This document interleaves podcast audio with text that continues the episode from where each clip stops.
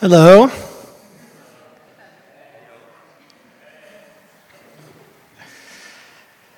We've been, uh, since Easter, we've actually, we've been in this series called Resurrected Lives, in which we are looking at how important stuff in our lives uh, looks different in light of Jesus' resurrection. So today we're going to be thinking about a very important topic, parenting. Jesus has opened the way for us into new life. Where does parenting fit into that life? So I've uh, I've got some bad news for you. I uh, I took this assignment because I have I've been working on a few uh, dad jokes, and so I gathered you here today as a kind of like a focus group. So just as it comes up naturally at different points as it arises, I'm going to insert some dad jokes. You just react however you would normally react, and uh, I'm just going to gather some data on, on whether these are funny or not. So uh, here's one to just kind of get you warmed up. Why do spicy peppers make for bad neighbors? Because they get jalapeno business.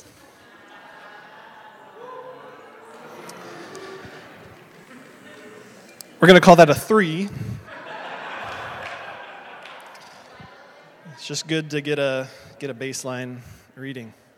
It is harder to pay, be a parent now than ever. It, I mean, it's always been hard. But these days, many of us have this kind of cultural sense that whether you parent and how you parent has implications for everything, the whole of society and the future of humanity. And there's important things that we could talk about there, but let's just say for now, that's a lot. That's a lot of stress. It's hard to parent when every day feels like it is full of a hundred coin flip decisions that could decide the fate of the world. And that's before we even get to the fact of like a, a living, breathing kid who is right there and has their own opinions about what the future should look like, even if those opinions are like, I don't, wouldn't it be awesome if we brought back dinosaurs or something like that? And it's tempting to think, yeah, yeah, that's just what you sign up for when you become a parent. Parenting isn't supposed to be easy. It's an exercise in self-sacrifice. You give yourself away for the sake of your kids. If you get into a parenting expecting to get something out of it, you're doing it wrong. You'll be disappointed. Your kids are going to need a ton of therapy. It's just not for you. But you have a social and ethical obligation to do it anyways. Someone kept you alive and fed you grilled cheese sandwiches and clipped your toenails, and now you have an obligation to pay it forward. It's time to tidy up the toenails of a new generation. But hey, all this talk about uh, childhood experiences reminds me of a joke. If you're shopping for a sled in Boston, what's the best way to get a good deal? You have to bargain.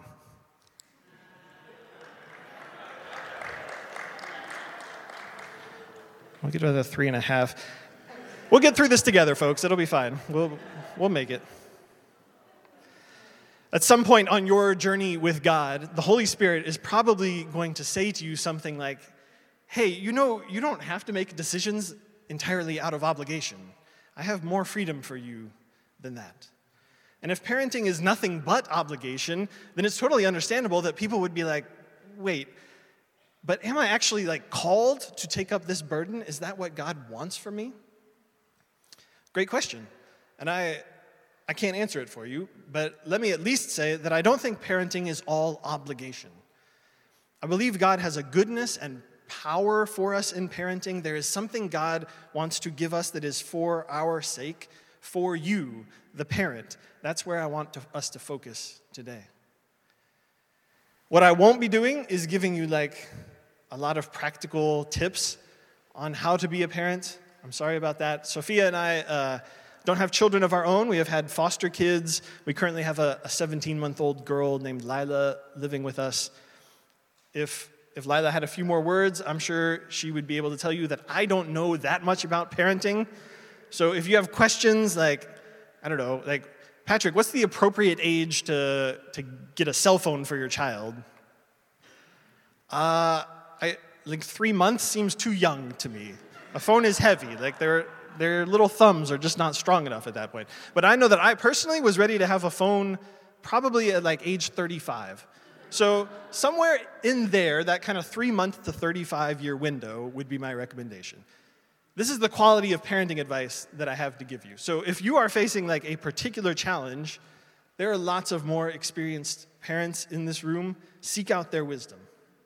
But also, part of what makes them so wise is that many of them will be like, I- I'm still figuring it out. I-, I don't have all the answers. It just kind of depends on who your child is and how you can help them flourish. Like a lot of things, being a great parent is ninety percent listening.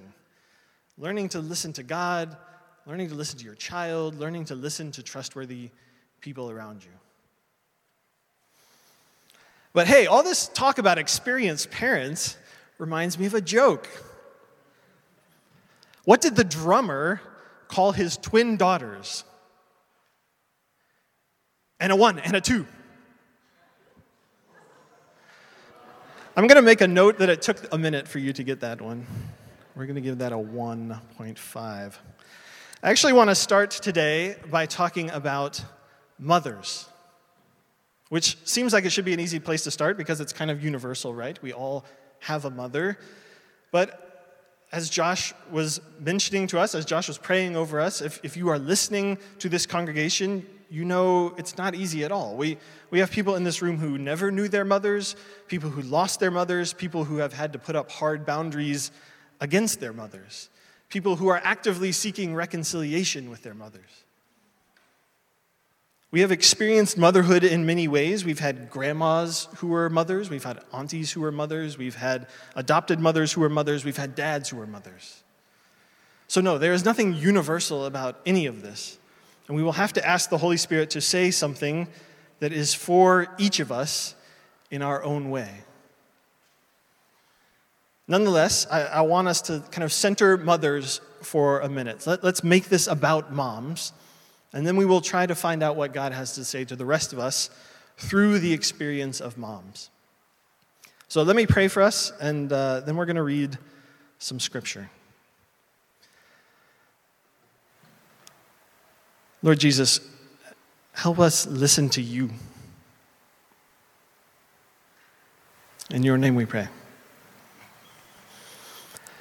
So we're going to read a strange passage of Scripture together today. Uh, I, I think we're having some technical difficulties. We may not be able to project it on the screen, but follow along if you would like to, uh, if you have a Bible or on your phone, or you can just listen as I'm going to read it for you. This is a passage from Revelation chapter twelve. It's like a, it's an apocalyptic vision, or you might say it's a, it's a kind of retelling or reinterpretation of Jesus' story in vivid, epic language. And so we're going to begin reading in verse one, Revelation chapter twelve.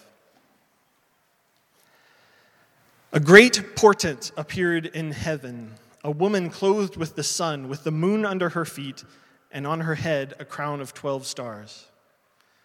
She was pregnant and was crying out in birth pangs, in the agony of giving birth. Then another portent appeared in heaven, a great red dragon. And the dragon stood before the woman who was about to deliver a child so that he might devour her child as soon as it was born. And she gave birth to a son, a male child who is to rule all the nations with a scepter of iron. But her child was snatched away and taken to God and to his throne. I'm going to skip down to verse thirteen. The dragon pursued the woman who had delivered the male child. But the woman who was but the woman was given the two wings of the great eagle so that she could fly from the serpent into the wilderness to her place where she is nourished for a time and times and half a time. Then from his mouth the serpent poured water like a river after the woman to sweep her away with the flood.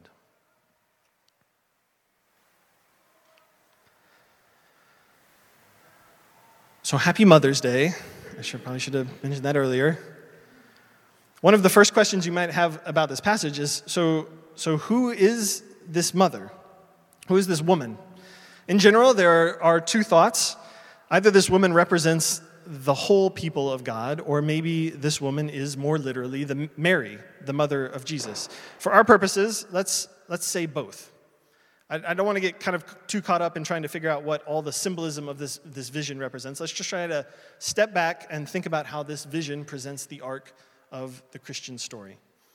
So it's easy to, to take for granted, but it's worth pointing out that when God came to us as a human, he decided that in order to be fully human, he would need a people, he would need a childhood, he would need to be mothered.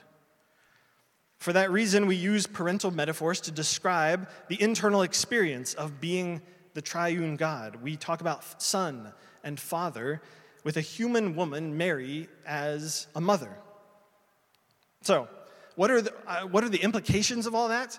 I, I'm just here to try out some dad jokes. Like, these are too deep, questions that are too deep for me, but I would love to hear your thoughts. Like, why, why do you think God wanted to reveal himself through parenthood and not in some other way?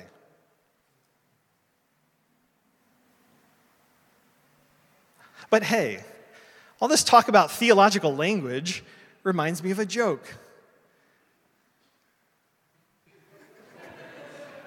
Oh, we're doing this. I bought a really bad thesaurus the other day. It wasn't just really bad, it was really bad.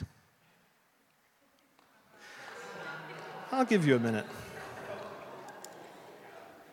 Crossing that one out.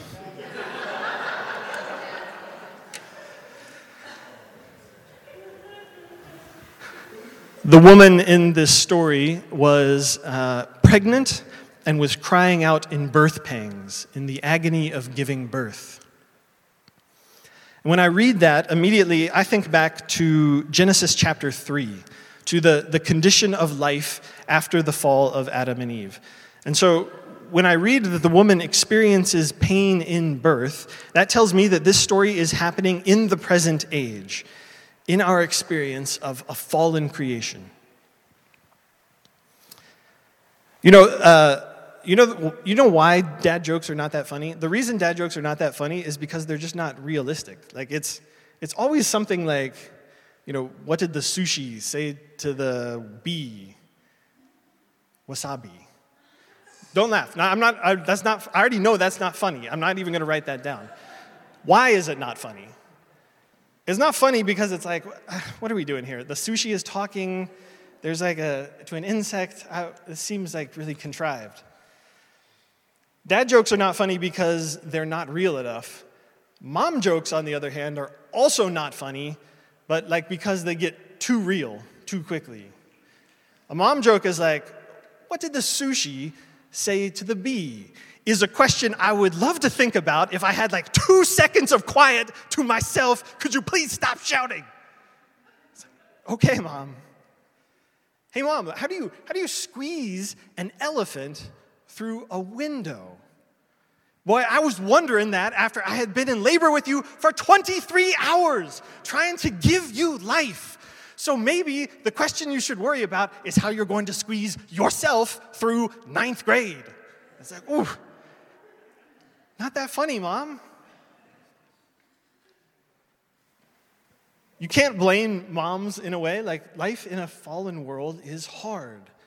What moms endure physically in pregnancy and birth and changes to your body and your hor- hormones and your brain chemistry, all of that, and that's only a portion of the hardship in this present age.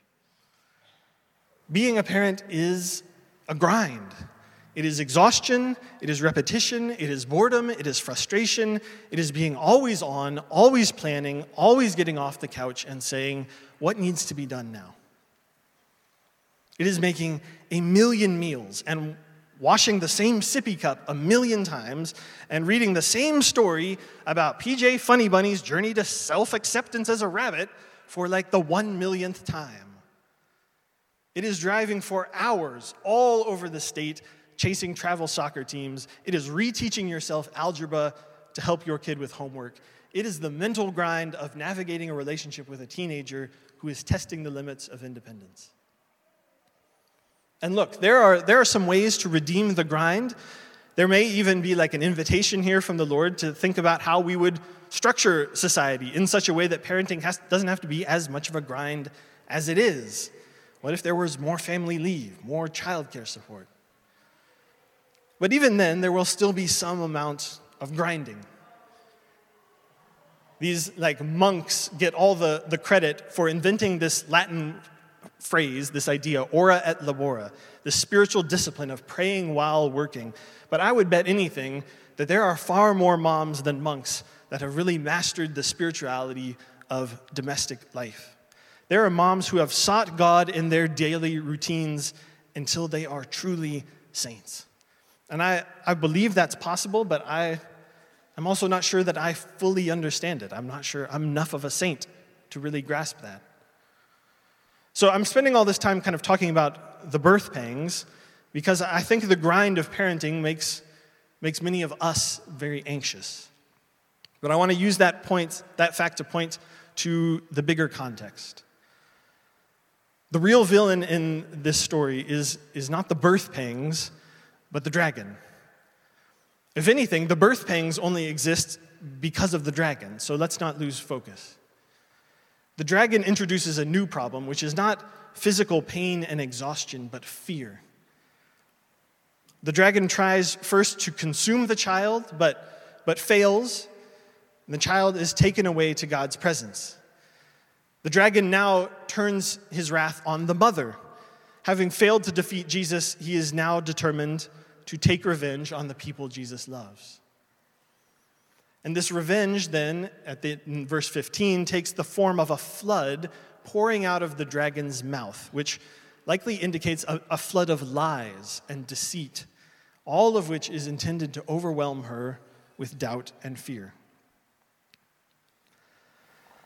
Motherhood is just is such a uniquely vulnerable experience. It is the vulnerability that comes from loving someone so deeply that this love becomes you. It is wound up in your very fibers. It, in, it incorporates your whole self. And that love is so powerful and so precious. And if it feels vulnerable, it's because there's a dragon who wants to destroy it.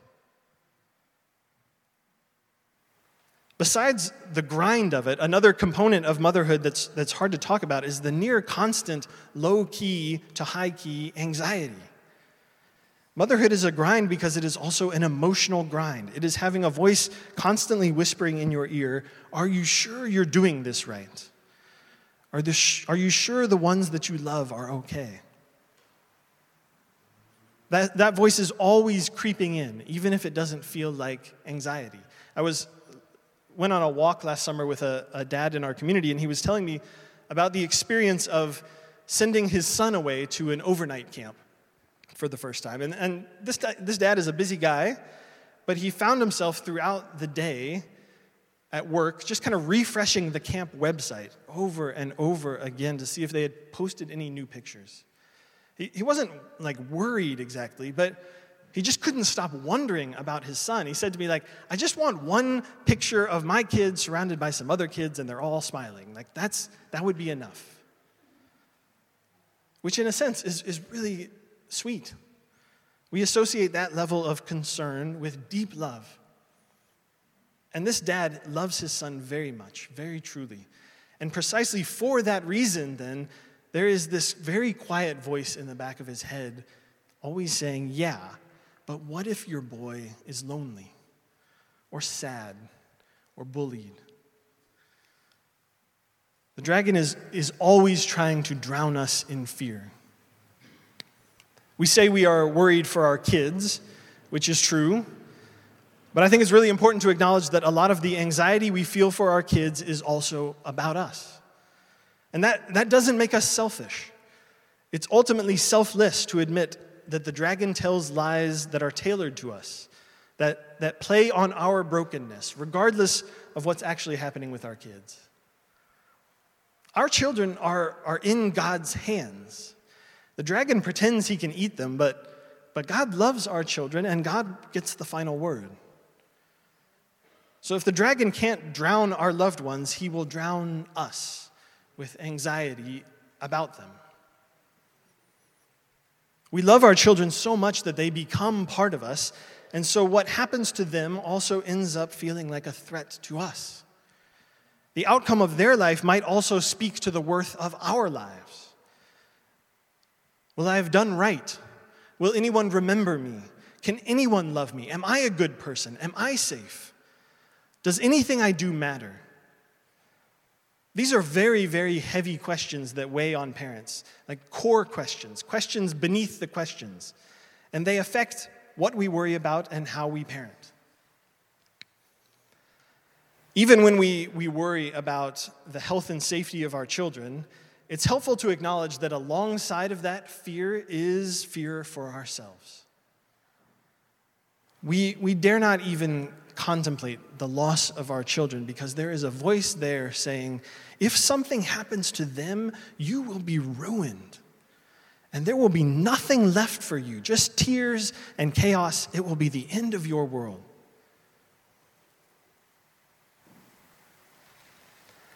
I think for, for me and Sophia, the, the thing that is most unique about foster parenting is that you get to face these feelings like just on a much more compressed timeline.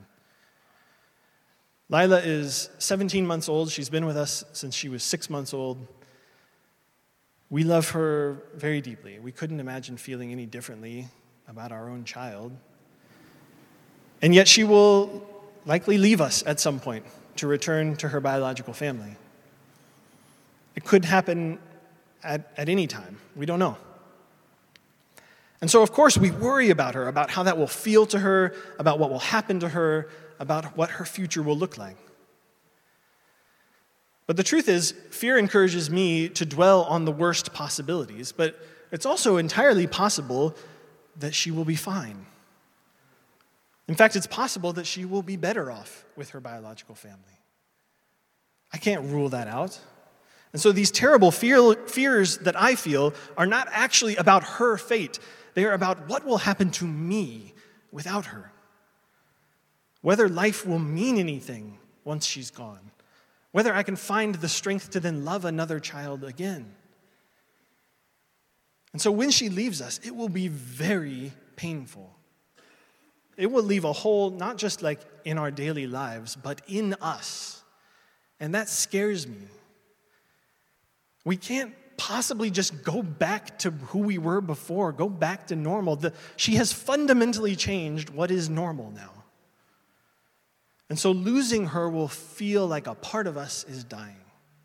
And I, I know that because that's how it felt the first time a foster child left us.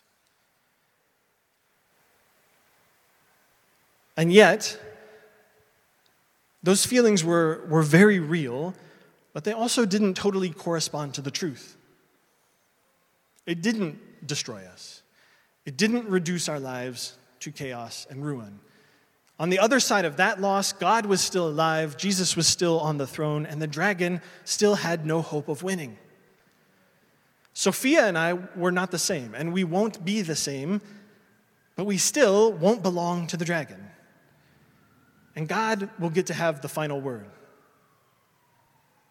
So the fears that Sophia and I may have to face even in a few weeks are the same fears that every parent faces at some point.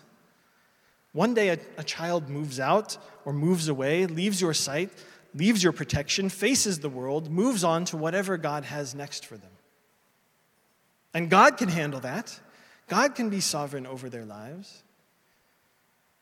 The real fear is, what will happen to me? The parent left behind. What will I become when this child I love so much isn't part of my life in, in the same way? At least I mean, that's the question that the dragon wants you to really dwell on. And again, this is not selfishness. This is real fear about the potential of real loss. And I'm just trying to name these deep fears honestly so that we can take them before God.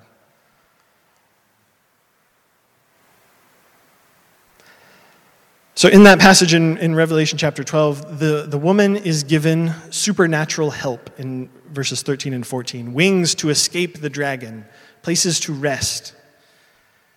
God knows us. He is always giving us ways to deal with fear, to avoid being overwhelmed. Everything from prayer to self-care to friends to therapy. But those things are good in the context of loving in a way that causes us to fear. The power of parenthood is that it, it makes us love someone so much that it puts our very selves on the line. A few weeks ago, I was, uh, some of you know Marie Delahunt. I was, I was chatting to her a few weeks ago. She was telling me about seeing her grandson uh, again for the first time after a, just a few weeks away, and how she saw her grandson and like something moved in her. It was like, oh, I feel whole again. And she said, I always knew that that was true of my kids. I actually didn't realize that that was going to be true of my grandkids as well. God has something for us in that feeling, in, in loving until it starts to feel risky, until we're not sure how we will be changed by this person. And let me be very clear. I'm not saying that the risk is good. It's the love that is good. But in this fallen world, whenever we love, the dragon will want to convince us that we are taking a very dangerous risk. So hear me well. I'm not saying that if it feels risky, that means it's love.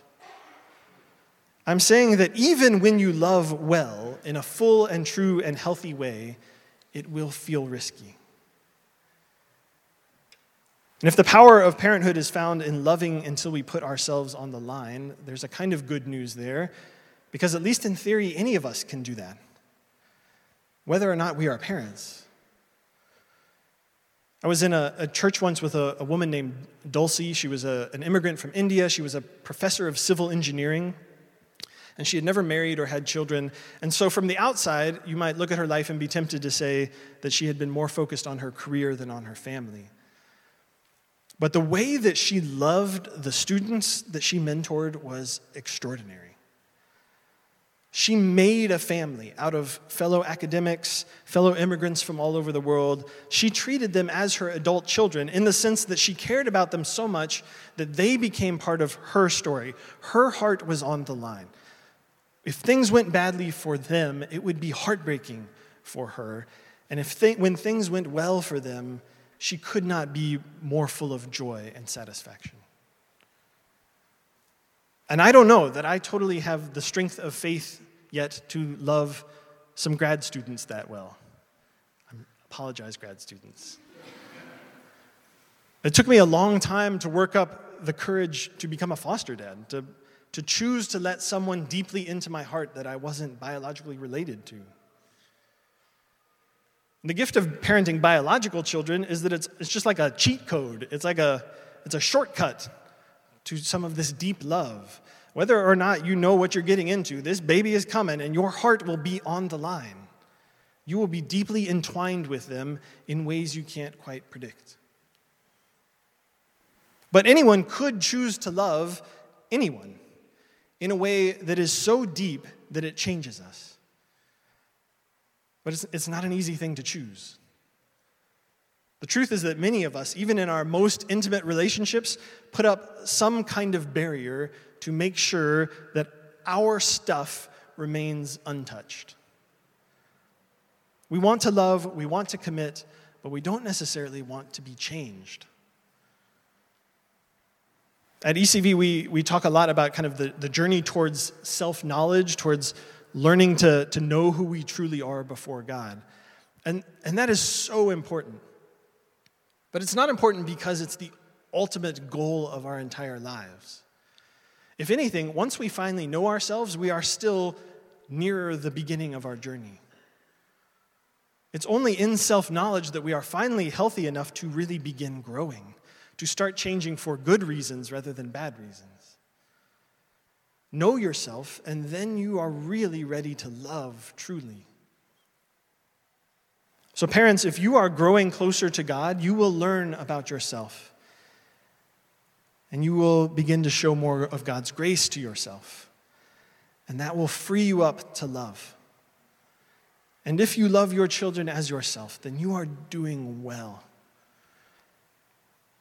If you then love your children so much that you would allow them to change you, you are doing very well.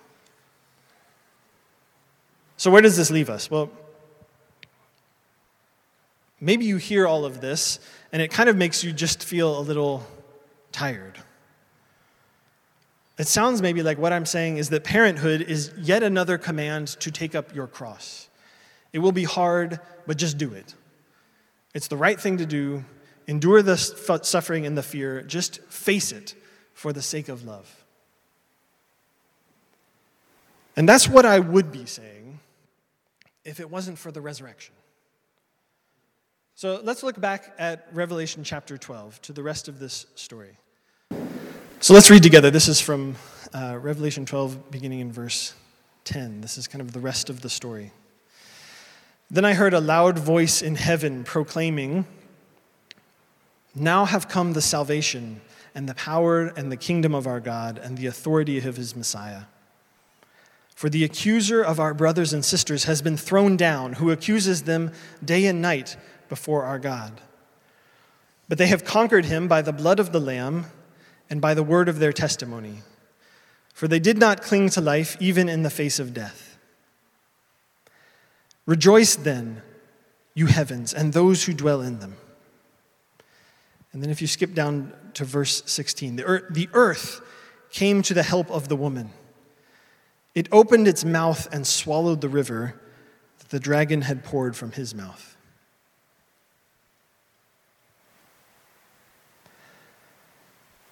It's because of the resurrection that we can know for sure that love is no risk at all.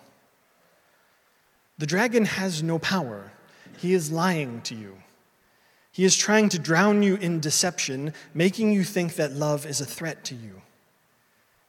But love will always be redeemed. It will always last. It is always worth it. It is always secure. It is always excess. It is icing on the cake of the great lo- love God gave to us in Christ. So go ahead and love. Love as deeply as you can. It is all addition in the end. It is, there is no subtraction. It is no sacrifice to love. You might sacrifice other things for love, but it turns out that those things were nothing. They were vapor. They pass away. Love is the real deal. By the power of the resurrection, that is not just a promise that things will one day turn out well. It is a promise for now. The woman is not just comforted. She is not merely rescued or hidden from the dragon. She doesn't just cope with fear. Fear is destroyed. It has no place in God's kingdom. The whole earth rises up in her defense. That's why you should think twice about talking back to your mom, because she has the whole kingdom of God on her side. All of redeemed creation, the ground and the air and the birds and the animals will fight for her. Love someone truly, and heaven and earth will have your back. So I want to ask the worship team to come up as, as we move into some invitations. And just a new time to, to pray and receive from the Lord. Some of you have been holding yourself back from love. Not because you are selfish, but because you are counting the cost. You see clearly what love could do to you, to your very self, to your identity, and you don't know if you're ready for that. And I think the Lord is very gentle with us. And so I think the main invitation that I, I want you to take before the Lord is this. Seamus, if you go to that slide. How would you love now if you believed that there was no cost to love? How would you act differently? What would you do differently if you believed that everything you do for love will last, even after everything else passes away? So we're going to move now into a time of prayer. You can kind of just remain seated, but I, I want to invite you to, to close your eyes as we start to pray and encounter the Lord. And if you're comfortable with it, uh, take your hands and, and maybe just hold them in your lap, kind of palms up, ready to receive. This is just between you and God. And as you feel ready, say to your heavenly Father, silently or out loud, "I want to love like you love. Heavenly Father, I want to love like you love. I want to love like you love. And now I want you to let this, this one, this one who is your father and your mother and your grandma and your auntie, the one who gives everything for you, I want you to hear this one speak back to you. Where does God's love that he wants to pour out on you now, where does God's love meet resistance in you?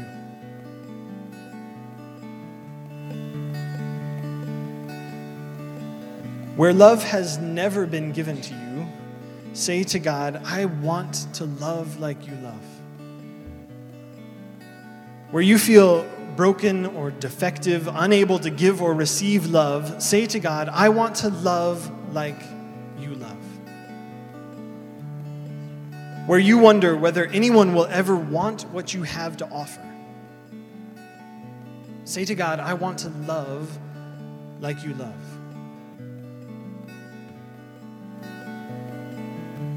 Where you have loved and it hurts, where you feel like you are still waiting for the resurrection, where you have loved and wondered whether you ever want to love again, say to God, I want to love like you love.